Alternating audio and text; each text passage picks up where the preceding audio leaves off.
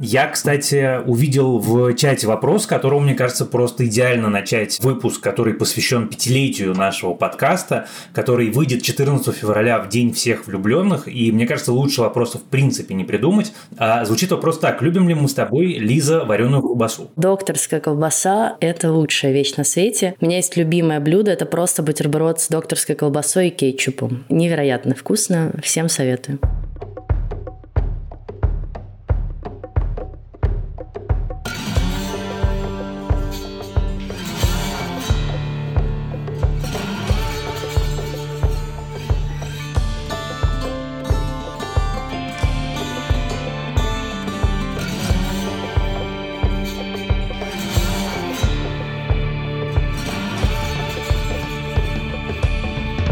Наш сегодняшний выпуск, мы заявили, что он посвящен любви, он, очевидно, не будет посвящен любви в сериалах, тем более, что, на самом деле, я вот пытаясь подготовиться к этому разговору, как я обычно делаю, я пытался вспомнить, какие именно любовные истории мне нравятся, и с ужасом понял, что за какими-то редчайшими исключениями я вообще воспринимаю любовную линию всегда как какую-то дополнительную нагрузку, она меня не сильно интересует. Ну, там, нормальные люди, да, сцены супружеской жизни, несомненно, да, но вот если ты сейчас Сейчас меня спросишь, или кто-то меня спросит, какая самая романтичная, самая потрясающая, крутая любовная сцена в сериале, то ответ мой будет звучать, пожалуй, неожиданно. Это сцена из сериала «Лютер», где, ты помнишь, главный герой в исполнении Идриса Эльбы и главная героиня в исполнении Рут Уилсон, которая вообще серийная убийца, встречаются на мосту, и он про нее уже все знает, она про него все уже понимает. И она на него смотрит и говорит: «Kiss me, kill me, do something». Вот это вот любовная сцена, которая маньяк и полицейский встретились на мосту. Наверное, это мое главное любовное сериальное впечатление. Отлично. Спасибо за такой подробный ответ. Нет, на самом деле у меня есть несколько сериалов, в которых, мне кажется, для меня важны были любовные линии. Я согласна, что мало, наверное, сериалов, в которых любовь как тема является главной и основополагающей, единственной, и некоторые из них ты уже перечислил. И действительно, один из таких сериалов для меня очень важных и произведших в свое время на меня огромное впечатление – это «Нормальные люди». Сериал, который вышел в двадцатом, кажется, году. Нежный, деликатный мини-сериал, на самом деле, рассказывающий, для тех, кто не знает, историю любви, продолжающуюся много лет, со школьных, на самом деле, лет, и через студенчество в такую юность. И, на самом деле, это отношения двух людей, которые испытывают друг другу много нежности и очень близки друг к другу, но не могут быть вместе, или, по крайней мере, не могут быть вместе постоянно, и все время что-то встает у них на пути, и они сами, на самом деле, встают друг у друга на пути, и жизнь их разводит регулярно. Но, тем не менее, несмотря на все это, они сохраняют друг другу чувства, и, наверное, эти чувства даже, можно сказать, усиливаются с каждым годом и становятся все глубже. Но для меня это при этом довольно реалистичный сериал, потому что мне кажется, что вот фильмы нас испортили. Фильмы следовали канону такому сказочному, где история любви выглядит следующим образом. Герои встречаются, знакомятся, иногда они сразу друг в друга влюбляются, иногда они не сразу друг в друга влюбляются, а, например, наоборот, они сначала друг друга не любят, а потом все-таки через это приходит к взаимной симпатии. Потом есть какая-то череда препятствий у них на пути, но финал практически всегда – это герои воссоединяются или, наконец, они могут пожениться, поцелуй, занавес и титры. Это такое, ну, очень шаблонное в итоге представление любви, которое ты ожидаешь в кино и которое на протяжении десятилетий, мне кажется, превалировало в кино и которое как раз сериалы стали менять. Ну, понятно, что сериалы здесь шли за независимым кино, которое всегда было против таких шаблонов. Но сериалы вынесли совершенно другие истории любви, сделали их массовыми, и благодаря сериалам мы видели их самое разное множество. И вот «Нормальные люди» — это пример такой истории, да, где не заканчивается все фразой «и жили они долго и счастливо», но, тем не менее, это очень проникновенная история любви, очень интересно за ней наблюдать, и она гораздо ближе к реальности, мне кажется. Сериал «Сцены супружеской жизни» — это тоже сериал о том, что за фразой «и они поженились» далеко далеко не всегда следует, и жили они долго и счастливо. В реальной жизни мы все с вами знаем, что как раз не так обычно, а дальше как раз начинается самое интересное и самое сложное. Я с тобой абсолютно согласен про «Нормальных людей». Это такая совершенно для меня, наверное, эталонная история любви в сериалах. Хотя вот я сейчас думаю, ну вот «Игра престолов». В «Игре престолов» была же потрясающая любовная линия у Джейми и Серсеи. Ну как бы потрясающая любовная линия, но есть нюанс.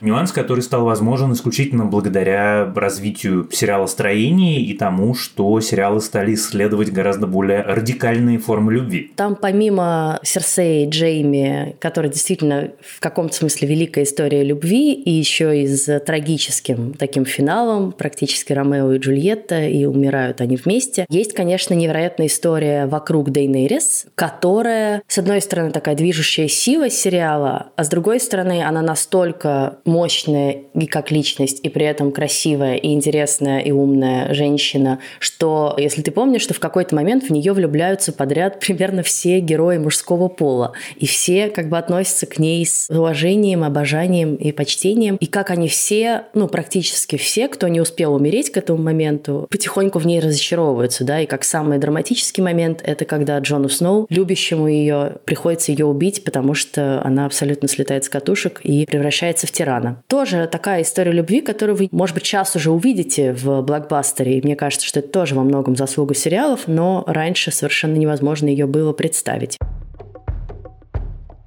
На самом деле у нас есть несколько вопросов даже на тему нашего сегодняшнего выпуска в чате.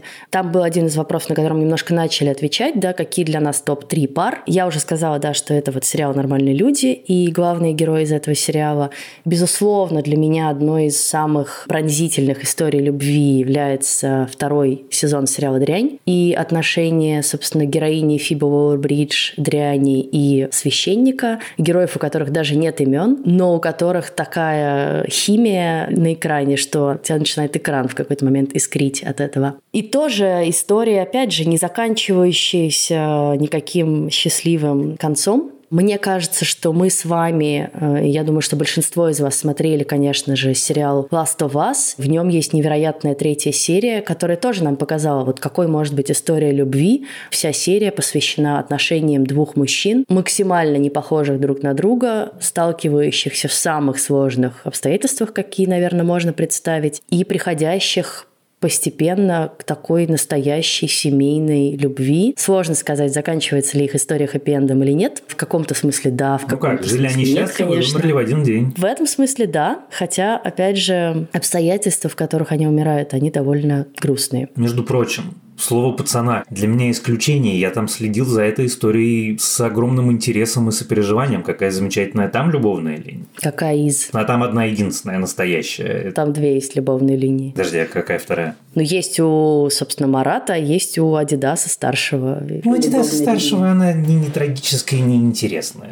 Вообще, конечно, говоря про любовь в сериалах, я, например, вспоминала один из первых сериалов, сильно на меня повлиявших. Я не раз говорила про него в подкасте. Это, с одной стороны, может звучать смешно, а с другой стороны, я правда считаю, что это сериал, который во многом какие-то вещи во мне сформировал, а именно это сериал «Дикий ангел», сериал, который в каком-то смысле относит, конечно, к мыльным операм классическим, южноамериканским, и в смысле любовной линии она действительно соответствует всем канонам, потому что у тебя десятки серий, на протяжении которых главная героиня Мелагрос или Милли то сходится, то расходится со своей, собственно, главной любовью Ива. Она горничная в доме, он сын хозяина, Хозяина, все по классике. Конечно же, у них тоже на пути много преград, помимо того, что это такой мезальянс. И это сериал, который заканчивается, в общем, классическим хэппи-эндом. Они, наконец, женятся. Но я вот запомнила на всю жизнь оттуда финальный кадр, где они едут, собственно, со свадебной церемонии. Она вся разодетая в свадебное платье, вот эта огромная юбка, фата.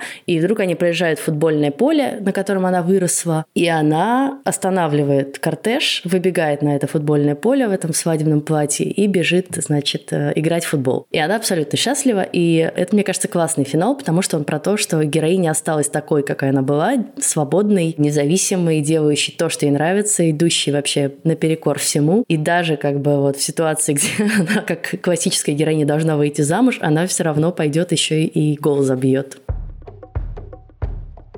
Самый простой вопрос. Что вас подтолкнуло на создание вашего прекрасного подкаста? Точнее, какой именно сериал? Меня подтолкнуло на создание подкаста не сериал, а Лиза, которая позвонила мне с вопросом: не хочешь ли ты, Ваня, делать подкаст? Я, честно говоря, к этому моменту довольно плохо представлял, что такое подкаст, и, в общем, всячески сопротивлялся, но Лизе удалось найти аргументы. Ну, на самом деле, я про это даже говорила в некоторых наших выпусках. Был конкретный сериал. Ну, не то, что это прям вот именно сериал нас подтолкнул, но в момент, когда сериал выходил, и его очень активно обсуждали все мои друзья, чуть менее активно, чем сейчас «Слово пацана», но тем не менее, это был сериал «Звоните Ди Каприо», и в этот момент очень хотелось участвовать в этих обсуждениях, спорить с людьми, какую-то свою точку зрения высказывать. И я поняла, что мне очень хочется иметь такое пространство, и что мне давно хотелось попробовать делать подкаст. И дальше стало понятно, что вот есть же прекрасный у меня собеседник для обсуждения сериалов. Более того, мы с Ваней уже много обсуждали сериалов в тот момент, просто в чатике или при личных встречах. И дальше дело было за малым уговорить, собственно, Ваню на эту авантюру.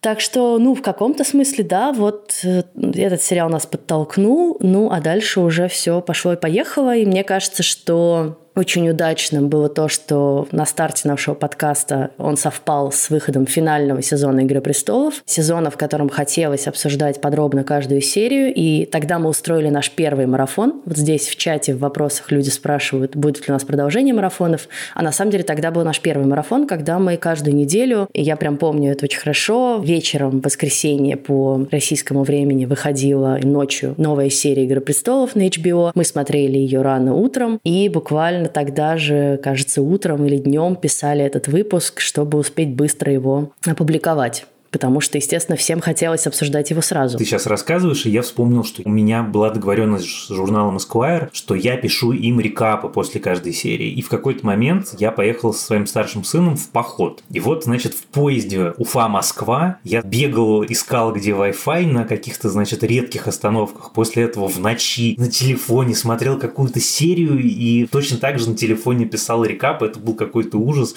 А про марафоны, кстати, на самом деле это популярный вопрос. И, наверное, Наверное, нам с тобой надо на него ответить. Я не знаю про марафон по «Кольцам власти», потому что «Кольца власти» первый сезон как-то нас с тобой особенно сильно не зажег. Про «Дом дракона» я согласен на марафон, и мне кажется, нам с тобой нужен марафон по второму сезону «Last of Us», когда он будет, потому что, как игравший в игру, я понимаю, что этот марафон нам абсолютно жизненно необходим. Мы не упихаем никаким образом все, что произойдет во втором сезоне, в один выпуск. Это довольно тяжело, на самом деле, физически и эмоционально писать марафон, потому что это значит, что у тебя нет пути назад, ты обязан посмотреть серию примерно тогда же, когда она вышла, быстро что-то по ней прочитать, как-то переварить свои впечатления, переварить информацию, может быть, найти ответы на какие-то вопросы, и потом еще успеть записать этот подкаст, чтобы его успели смонтировать и быстро выложить. То есть это супер интенсивная работа, довольно тяжелая. Я думаю, что вот этот забег с двумя параллельными марафонами мы точно в жизни больше никогда не повторим, но по отдельным сезонам вполне возможно, да.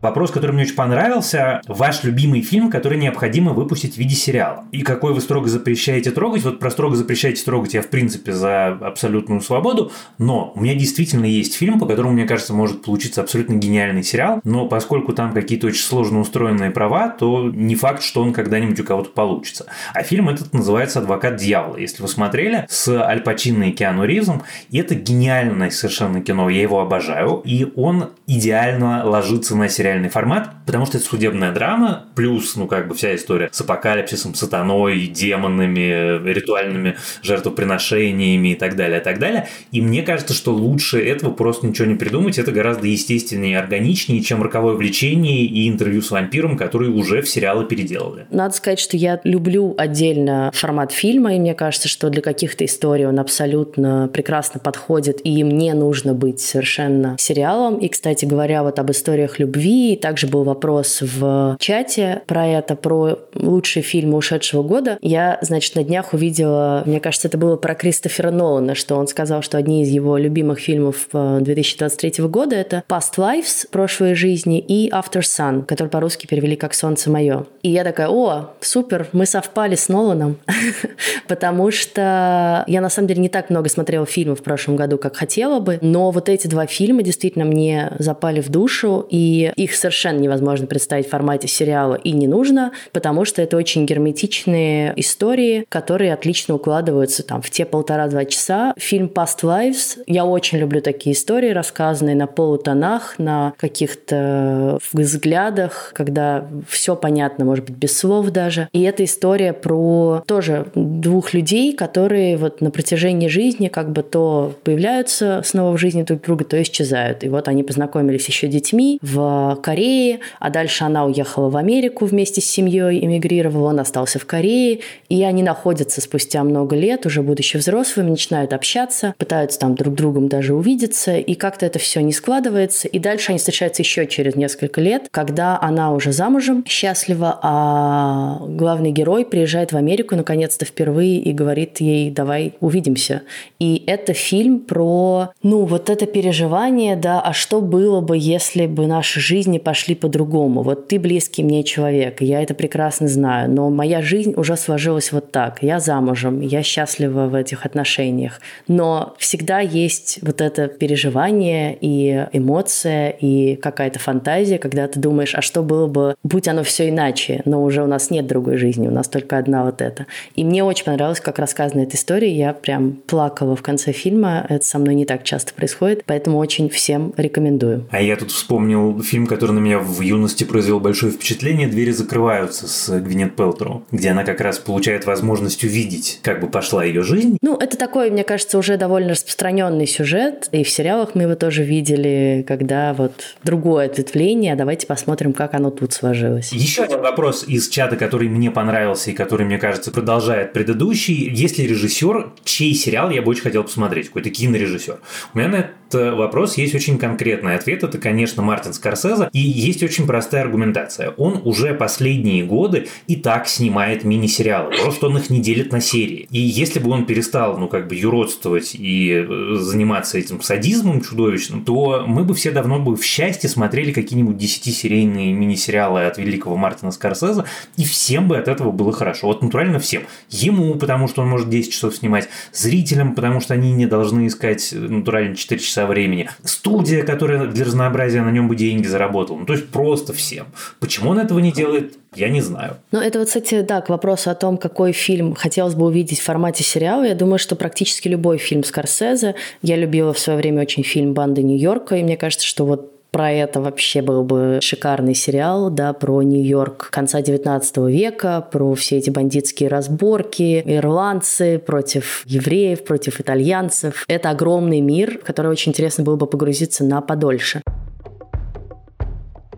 Мне очень понравился вопрос Андрея Черкасова. Если бы у вас был волшебный билет, прямо как у героя фильма Last Action Hero, то во вселенной какого сериала вы бы предпочли побывать? У меня необычный ответ на этот вопрос. Понятно, что помимо очевидного, что все-таки хотелось бы посмотреть на мир «Игры престолов», конечно, своими глазами, хотя вряд ли мы бы там выжили, я бы хотела побывать во вселенной сериала Gravity Falls, потому что мне кажется, что это просто настолько безумный мир, в котором все возможно, и очень хочется очутиться в чем-то совершенно необычном, потому что, ну, вряд ли хочется оказаться во вселенной реалистичных сериалов, это и так более или менее возможно, а вот мир, в котором бывают мажикотавры, в котором вдруг открываются какие-то другие вселенные, порталы, и вспомнить, да, как это было в детстве, когда все возможно, когда любая твоя фантазия вдруг становится реальностью, вот это было бы супер. Это очень смешно, но ты, в общем, ответила тем же самым сериалом, который я собирался назвать. Просто я еще хотел сказать про «Поросенка Пухлю», но, в общем, я могу добавить, а там еще есть Пухля. Давай личный вопрос для разнообразия. Если не работа в киноиндустрии, то кем бы вы хотели стать? Ответ на этот вопрос для меня довольно очевидный, потому что у меня есть параллельно, по сути, две полноценных работы. Это журналистика, ну, как бы журналистика не новостная, к счастью, и писательская какая-то моя деятельность, поэтому, конечно, если бы меня кто-нибудь спросил: Ваня, как выглядит твое идеальное будущее, то мое идеальное будущее – это сидеть дома и писать книжки. Потому что вот если бы я мог заниматься только этим, я бы только этим и занимался. Но глобально, если бы я не оказался в киноиндустрии, я бы занимался журналистикой, собственно, как я и делал до того, как неожиданно оказался связан с кино. Мне кажется, что у меня нет сейчас такого... Ну, то есть у меня были какие-то мечты, и иногда они даже до сих пор во мне всплывают. Я почему-то всегда мечтала быть архитектором и быть связанным со строительством домов, с проектированием или с дизайном интерьеров, но это какая-то, ну, скорее из разряда детской мечты, которая так и не приблизилась к реальности, потому что я не заканчивала никакое художественное училище и, в общем, никогда в эту сторону всерьез не двигалась. Мне кажется, что я далеко не все пока реализовала в киноиндустрии, что я бы хотела. Я не раз про это говорила, что хочется в меньшей степени оценивать кино, а в большей степени заниматься его производством. И поэтому я думаю, что пока я к этому не приду, я про другие варианты думать не хочу так уж сильно. Хороший и, мне кажется, важный вопрос. Существует ли национальное и региональное разнообразие в российских фильмах и сериалах? Как представлены люди разных национальностей, носители разных языков, говоров, акцентов и диалектов? И как вы относитесь к термину деколонизация? Собственно, последние, наверное, четыре года моей жизни в России мы с моими коллегами, бывшими уже коллегами, а также с Лизой регулярно разговаривали о том, что российским сериалам очень было бы здорово выйти за пределы больших городов, рассказать про какие-то другие культуры, что там масса всего интересного, что в конце концов это просто очень важно, что за какими-то редчайшими исключениями людей из Дагестана, Чечни, Калмыкии, Бурятии, из огромного количества суперинтересных российских регионов нету просто на экране. И если они появляются, то они появляются как какие-то абсолютно уже набившие оскомину стереотипы с этими шаманами, которые в какой-то момент, мне кажется, каждый второй сериал, который мы смотрели российский, в нем присутствовал шаман. С шаманами? Не, ну слушай, даже в «Привале Дятлова» было. Это шутка про певца. Шамана. Ах, этого шамана, да, я, прости, я про него все время забываю. Я думаю, что мы увидим сериалы и с ним тоже, не переживай. Ну, может быть. Вот, поэтому, да, мне кажется, что это супер важно. Я вот прям помню какие-то примеры, которые мне казались нужными и полезными. Это девушка из Чечни в сериале «Топе», из-за которой, как вы помните, был лютый скандал, но при этом это вот действительно буквально тридцатисекундное появление чего-то живого и связанного с актуальными событиями и с живой страной, что было в российских сериалах. Неожиданно Неожиданным и не совсем таким образом, но все-таки сериал «Чики» пытался этот вопрос решить, вытаскивая зрителей, в принципе, в место, которого они никогда, скорее всего, не видели, особенно если они были из Москвы, и с огромной любовью рассказывающей о части России, которая, в общем, другой части, может быть, даже и неизвестна. Но для меня это всегда была огромная проблема, и я подозреваю, что сейчас, в силу всем понятных обстоятельств, эта проблема только усилится. Да, я тут соглашусь с Ваней. Мне кажется, что это... вообще проблема не только сериалов и кино, хотя, конечно, на них лежит огромная ответственность, как на формате, который достигает, ну, может быть, не наибольшего количества людей, но огромного количества людей. И действительно, при огромном богатстве культур, народов, национальностей, языков, составляющих государство под названием Российская Федерация, не случайно она все-таки называется Федерация, действительно, культура освещает совсем маленькую ее часть, и она ужасно Москва-Питероцентричная. Да, вот есть как бы два главных города, более или менее все происходит там, вся жизнь сосредоточена там, и еще и все как-то, ну, уравнивается, что ли. Мне кажется, что вот действительно есть эта проблема, меня всегда это удивляло, потому что в России такое огромное количество культур, диалектов, языков разных, и тем не менее все равно все как-то уравнивается, люди не так хорошо отличают говор из разных частей страны, как это происходит в других странах. Мне кажется, что у нас это прям буквально специалисты могут только отличить. Ну да, ты можешь, наверное, отличить южный говор или то, что называется поволжский, а все остальное, все, оно как бы расплывается и теряется.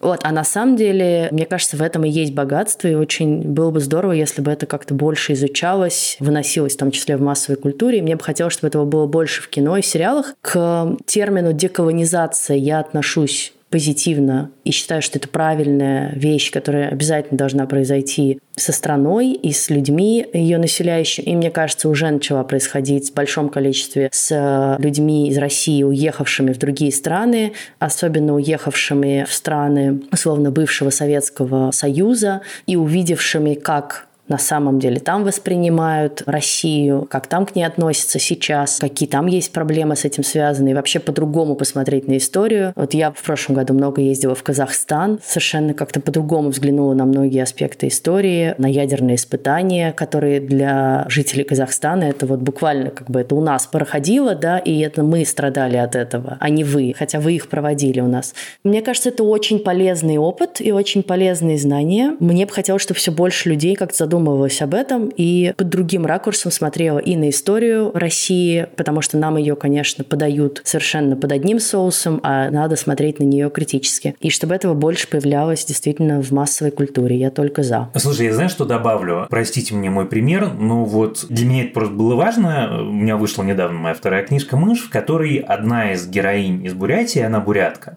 и один герой из Дагестана.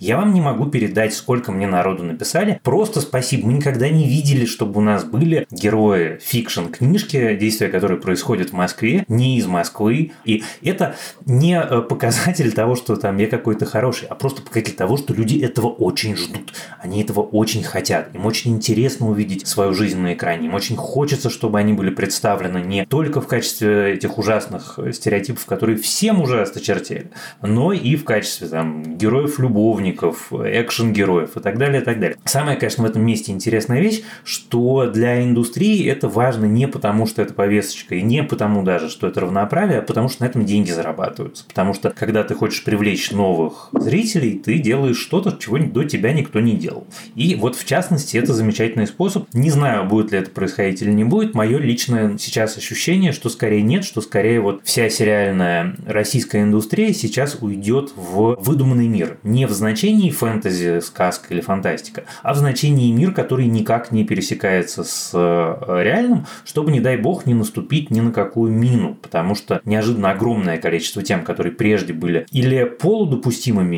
или вообще совсем допустимыми, стали страшными. И одна из вещей, про которую говорят продюсеры и сценаристы, которые я слышу сейчас, это то, что на этапе вот просто утверждения заявки выкидывается все, что даже теоретически может оказаться сложным или проблемным, просто потому что ты никогда не знаешь за время съемок, куда сдвинутся эти красные линии. И поэтому лучше как бы изначально перебдеть. Это вот ответ, в частности, на вопрос, который был про российские сериалы в чате. Да, я на него смотрю. Вопрос звучит так. Российские сериалы сейчас стали заметно лучше. По вашему мнению, чего им не хватает, чтобы вы им посоветовали? Это довольно грустный. Очень грустный, ты совершенно прав. Это очень грустный, очень простой ответ. Ну да, и он слишком гипотетический, но чего им не хватает? Да, им не хватает э, свободы слова, да, им не хватает отсутствия цензуры. И вы действительно правы, и мы про это с вами не раз говорили тоже в подкасте, что за последние несколько лет, благодаря и развитию индустрии, с одной стороны, потому что важно отметить, что у нас был довольно сильный провал в развитии отечественной киноиндустрии в девяностые, после которого вся эта индустрия долго вставала на ноги. У нас просто как бы рухнула вообще вся система, и не было никогда такой по-настоящему коммерческой киноиндустрии до этого, да, потому что кино снималось по заказу государства и на государственные деньги. И, соответственно, не было такой необходимости отбивать эти деньги. Собственно, только-только в нулевые и в десятые кино начало как-то оживать и превращаться в нормальную индустрию в нынешнем ее понимании, как случилось все, что случилось. Несмотря на то, что последние там, пять лет до двадцать второго года активно развивалась сериальная киноиндустрия, потому что стриминги стали расти вот как грибы во время дождя. И, естественно, это значит вливание денег в киноиндустрию, появление более смелых историй, появление новых историй. И оно сейчас еще по инерции продолжается, и будет, наверное, продолжаться какое-то время, оно так резко не заканчивается, но ждать по-настоящему смелых, неожиданных историй, я боюсь, что будет все сложнее, возможно, это будет там доступно единицам очень талантливых и очень пробивных авторов, типа Жоры Крыжовникова, который вот может себе позволить условно. Ну, вряд ли захочет.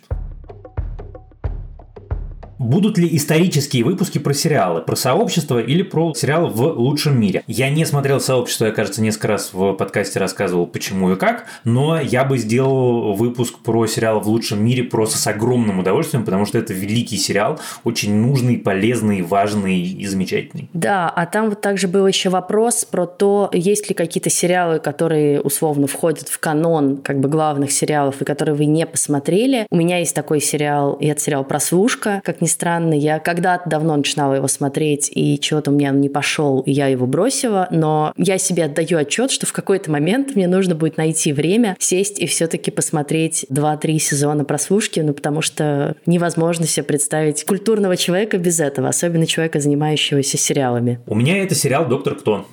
Я не понимаю, почему, но я никак не могу в него включиться, и, может быть, когда-нибудь получится. Но вот опять-таки переходим к следующему вопросу, он связан. Сколько раз вы пересматривали любимые серии и сезоны любимых сериалов? И расскажите, пожалуйста, о своем опыте, сколько серий максимально вы смотрели за день, за неделю и за месяц. Ну, у меня, на самом деле, это примерно одинаковое количество. У меня получается где-то восемь-десять сериалов в месяц. По количеству серий это всегда просто. Если я болею, то я могу посмотреть за день десять серий. Вот легко. Но это значит, что я лежу с температурой тридцать восемь, за мной ухаживают все остальные члены семьи, включая котов. А сколько раз я пересматривал любимые сезоны? Вот у меня есть сериал «Западное крыло», который я пересматривал много раз. «Студио Сиксты» я пересматривал много раз. Первые четыре сезона «Хауса» я пересматривал раз три, наверное. А сейчас совершенно так случайно вышло, что я пересматриваю третий раз первый сезон сериала True Detective и получаю от этого какое-то настолько космическое удовольствие, что мне кажется, что мне прям хочется посоветовать людям, которые смотрели давно, его пересмотреть, он все-таки потрясающий. У нас есть вопрос вот такой. Сохранил ли сериал «Игра престолов» свою актуальность на сегодняшний день? И есть ли смысл смотреть его тем, кто еще не видел? Или, как я, видел только последнюю серию? Или он морально устарел? Я восхищаюсь вами, что вы посмотрели только последнюю серию «Игры престолов». Не знаю, что вы поняли из этой последней серии. Вообще не знаю, какое у вас сложилось впечатление. Очень интересно, что можно понять о сериале по последней серии. Я считаю, что, безусловно, правда, его стоит смотреть. Он совершенно не потерял э, никакой актуальности. И не то, чтобы этот сериал был укоренен в своей эпохе и все. Это, безусловно, один из важнейших сериалов в истории сериалов вообще. Абсолютно стоящий наравне с э, той же «Прослушкой», «Кланом Сопрано», «Друзьями» и другими великолепными сериалами. Очень интересно. Интересный с точки зрения драматургии и истории. Ну и мне кажется, там такие довольно вечные темы поднимаются о характере власти, об отношениях между людьми, о том, как власть портит людей, которые будут всегда актуальны. Как раз к вопросу о том, что пересматривать, я начала недавно пересматривать его. Вопрос личный, тоже про иммиграцию, как мы себя в ней чувствуем и как нам страны, в которых мы живем. Вань, что ты можешь сказать по этому поводу? Ну, как бы, разумеется, это все очень сложно. Иначе бы и быть не может. Но интересный новый опыт, главным открытием из которого для меня, и, мне кажется, Лиза, для тебя тоже, стало то, какие у нас обалденные друзья и как, в общем, мы оказались в очень глобальном комьюнити, которое простирается от Тбилиси до Берлина, Белграда, Вашингтона, Лос-Анджелеса и Буэнос-Айреса. Но, несмотря на то, что все на разных континентах, все друг другу помогают как могут. И это, собственно, мой вот главный вывод из двух лет эмиграции, потому что по любому вопросу, который у меня когда-либо был, я знал, у кого спросить, я понимал, кто мне поможет, и точно так же вот люди, которые в этом же комьюнити со мной находятся, они понимают, что если я что-то знаю, я им точно так же помогу, и это какой-то мой главный позитивный опыт. Ну, все остальное сложно, но как бы как? Сложно. Страна, в которой я живу, мне очень нравится, и это очень комфортная и замечательная страна. Я второй год живу в Грузии. Я живу уже второй год в Латвии, в городе Рига прекрасном. И, наверное, про эмиграцию я хочу сказать, что, во-первых, я никогда не думала, что я в ней окажусь, и никогда не хотела в ней оказаться по собственной воле. Это, наверное, самое тяжелое переживание эмиграции, потому что ты понимаешь, что это не совсем то, что ты выбирал, и в ней очень много тоски по дому, по людям, которые остались в России, по жизни, которой больше нет и, наверное, никогда не будет. И это тяжелый действительно опыт, потому что тебе нужно, по сути, сказать себе: окей, эта дверь закрылась, я начинаю все заново, пересобираю себя заново, ищу работу, школу и садик для ребенка. Ребенку тоже сложно. Короче, на самом деле не могу сказать, что это радостный и позитивный опыт, хотя в нем тоже есть действительно много поддержки, новых возможностей. Она дает, в первую очередь, вот возможность по-другому посмотреть на себя и на историю своей страны. И в Латвии тоже очень тяжелые, долгие отношения с Россией, которые до сих пор сегодня резонируют еще в обществе.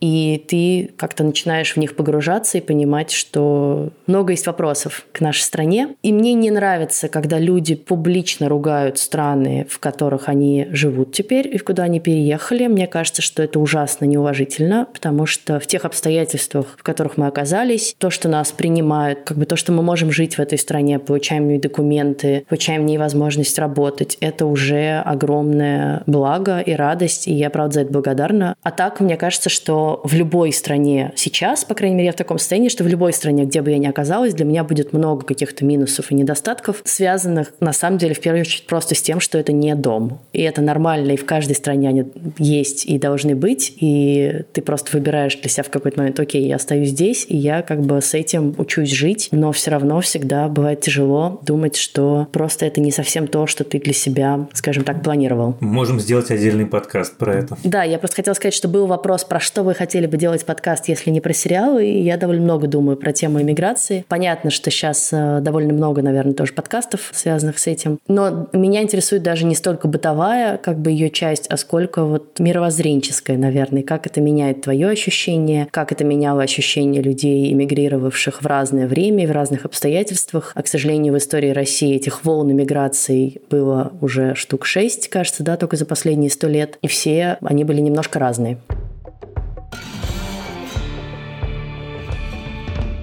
Наверное, надо начать отвечать на вопросы. Здравствуйте, я Дуэлет, давний поклонник и постоянный слушатель подкаста «В предыдущих сериях». Поздравляю вас э, с пятилетием, очень здорово, очень рад. Вы замечательные, голоса ваши тоже замечательные. Вопрос мой такой. Скажите, как вы относитесь к кроссоверам с другими подкастами? И если бы вы выбирали подкасты, с которыми вы бы хотели как-то делать совместный эпизод, то какой бы этот подкаст был и вообще... Есть ли у вас любимые подкасты? Да, спасибо, Дуэлет, за этот вопрос. Есть один симпатичный очень подкаст.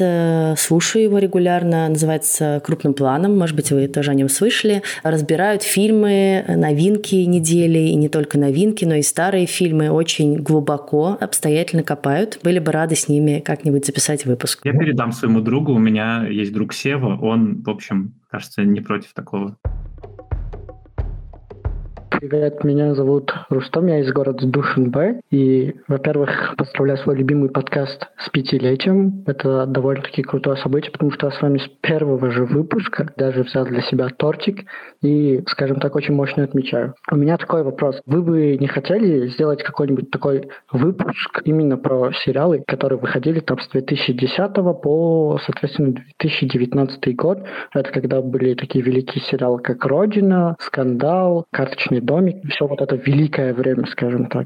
Во-первых, спасибо вам большое. Это ужасно приятно, что вы нас слушаете, что вы так долго с нами, и спасибо вам за замечательный вопрос. Честно говоря, может быть, про какой-то из этих сериалов мы бы и поговорили. Я бы, по крайней мере, точно поговорил. Может быть, в какой-то момент будет очередная забастовка сценаристов, и у нас с Лизой просто выбора не останется, и мы вспомним «Карточный домик» или «Родину». Да, я тоже присоединяюсь к благодарности. Очень э, трогательно, что вы с нами так долго. Про тортик очень тоже мило. Я вот еще не отметила, сейчас пойду тоже тогда отмечать чем-нибудь. Что касается выпуска про сериалы десятых годов, мне кажется, что это просто, ну, необъятный выпуск, потому что это необъятная тема, невозможно сделать один такой выпуск, и действительно правильнее было бы, наверное, выбирать какие-то отдельные сериалы и про них отдельно говорить. На самом деле про сериал «Родина» мы говорили, да, мы говорили про его последний сезон, не самый лучший, но немножко затрагивали там и первые пару сезонов. Я думаю, что, безусловно, сериал «Карточный домик» абсолютно знаковый для своей эпохи. Я бы про него поговорила, потому что в свое время я его очень любила и смотрела, и обсуждала активно со, со своими друзьями. Но на самом деле мы с Ваней же иногда делаем такие выпуски, действительно исторические, возвращаемся и говорим про какие-то старые сериалы, которые мы любим. Вот недавно мы, собственно, обсуждали сериал, ну как недавно, уже год назад вообще. Ваня, твой любимый сериал Аарона Соркина. Да. «Студия шестьдесят», совсем старый, с великой историей любви, между прочим, между ушедшим от нас Мэтью Перри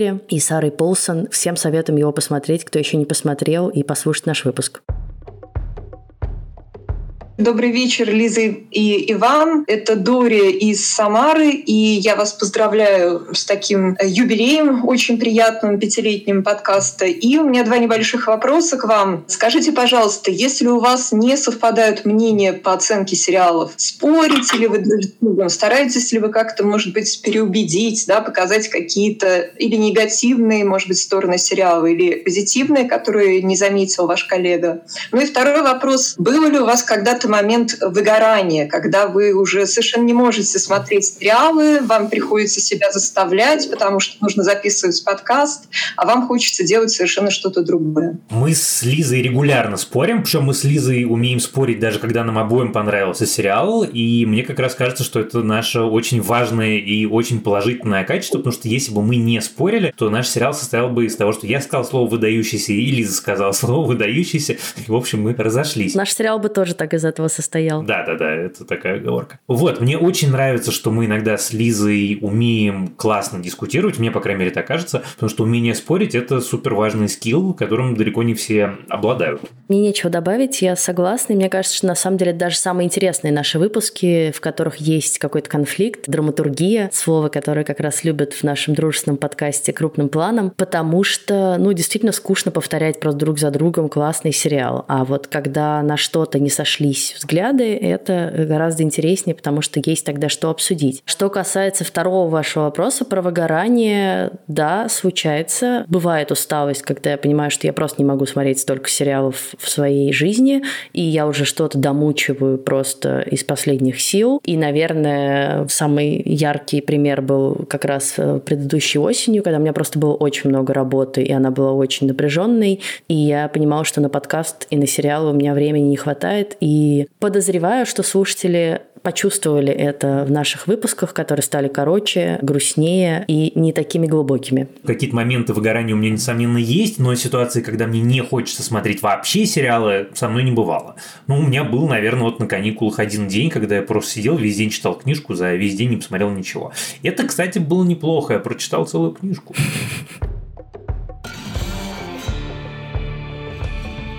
Вот есть такой вопрос. Складывается впечатление, что романтизм изживает себя в кинематографе, популярность ромкомов катастрофически снизилась, в том числе и в сериалах. Согласны ли вы с этим? Если да, то с чем это связано? Возможно, со снижением любви в жизни. Ощущение снижения любви в жизни – это очень понятное ощущение от мира, который нас окружает. И, наверное, мой опыт здесь, пожалуй, нерелевантен, потому что я вот буквально, отвечая на вопрос про эмиграцию, рассказывал о том, что главный опыт – это как раз бесконечная наличие этой самой любви и поддержки и помощи. Я не думаю, что романтизм себя изживает, я думаю, что мы видим изменение отношения к отношениям, простите меня этот каламбур, что те схемы ромкомов, про которые Лиза говорила и которые родом из восьмидесятых и девяностых, они больше не работают, и, возможно, я верю, что в две тысячи двадцать четвёртом году возможен фильм «Ноттинг Хилл», но, например, фильм «Красотка», мне кажется, сейчас уже точно невозможен. Просто, в принципе, по определению. Я думаю, что мы увидим какое-то новое рождение этого жанра, даже если сейчас на этом фронте некоторое затишье, хотя все равно оно затишье не безрыбье. Мне кажется, что это не снижение любви в жизни. Я не ощущаю снижение любви в жизни. Мне кажется, любовь всегда присутствует, даже в самые темные времена.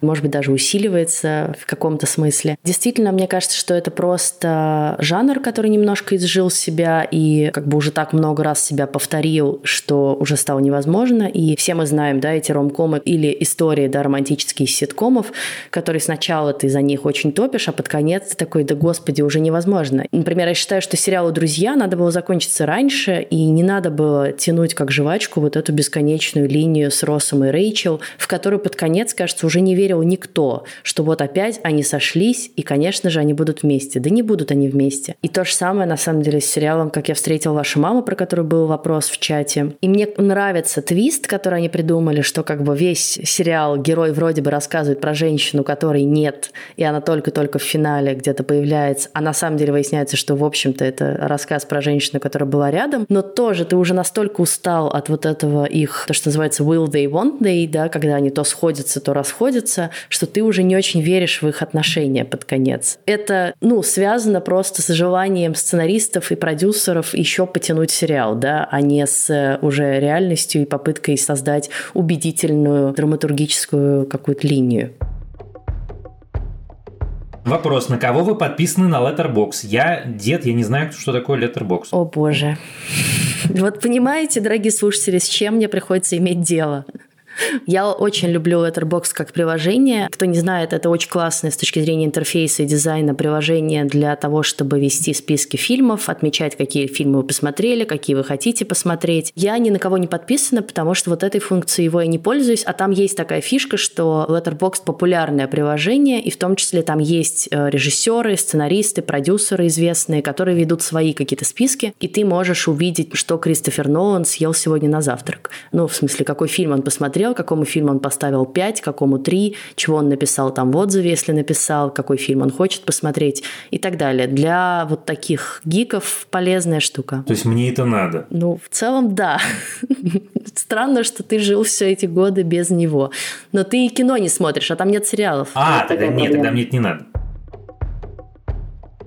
Посмотрели ли вы, Иван и Лиза, новый «Мистер и миссис Смит»? Как вам отношение главных персонажей? И тут я хочу сказать, что мы с Ваней начали смотреть этот сериал и буквально сегодня приняли решение, что мы обсудим его в подкасте. И, видимо, это и будет следующий выпуск, на... э, выпуск, э, выпуск нашего подкаста. В общем, про «Мистера и миссис Смит» новых. Классный, очень смешной сериал про любовь, про шпионов, про отношения. В общем, смотрите и слушайте наш выпуск. Спасибо вам большое за ваши вопросы. Вопросы, на самом деле, совершенно замечательные, и это очень приятно. Это прям большая отдельная для нас с Лизой радость, что нам задают такие умные вопросы, которые по делу и которые правильные. Даже вопрос про колбасу – это идеальный вопрос, с которого начать ответы на вопросы. Слушайте нас, пожалуйста, на всех платформах, на которых мы доступны, от Apple Podcasts и Яндекс.Музыки до Castbox и YouTube. Ставьте нам оценки, приходите к нам в чат. Чат у нас существует в Телеграм-канале «В предыдущих сериях», в котором, собственно, сегодня и проходил этот эфир. Спасибо вам большое, спасибо за интересные вопросы, спасибо за активность в чате и спасибо за то, что вы нас слушаете все это время. И отдельное спасибо хочу сказать команде подкаста, которая в разные годы над ним работала. Это продюсеры Женя Молодцова и Елена Рябцева, Бетси Исакова и звукорежиссеры Геннадий Фин и Лера Кусто. Пока-пока, хорошего вечера и классных выходных. Пока!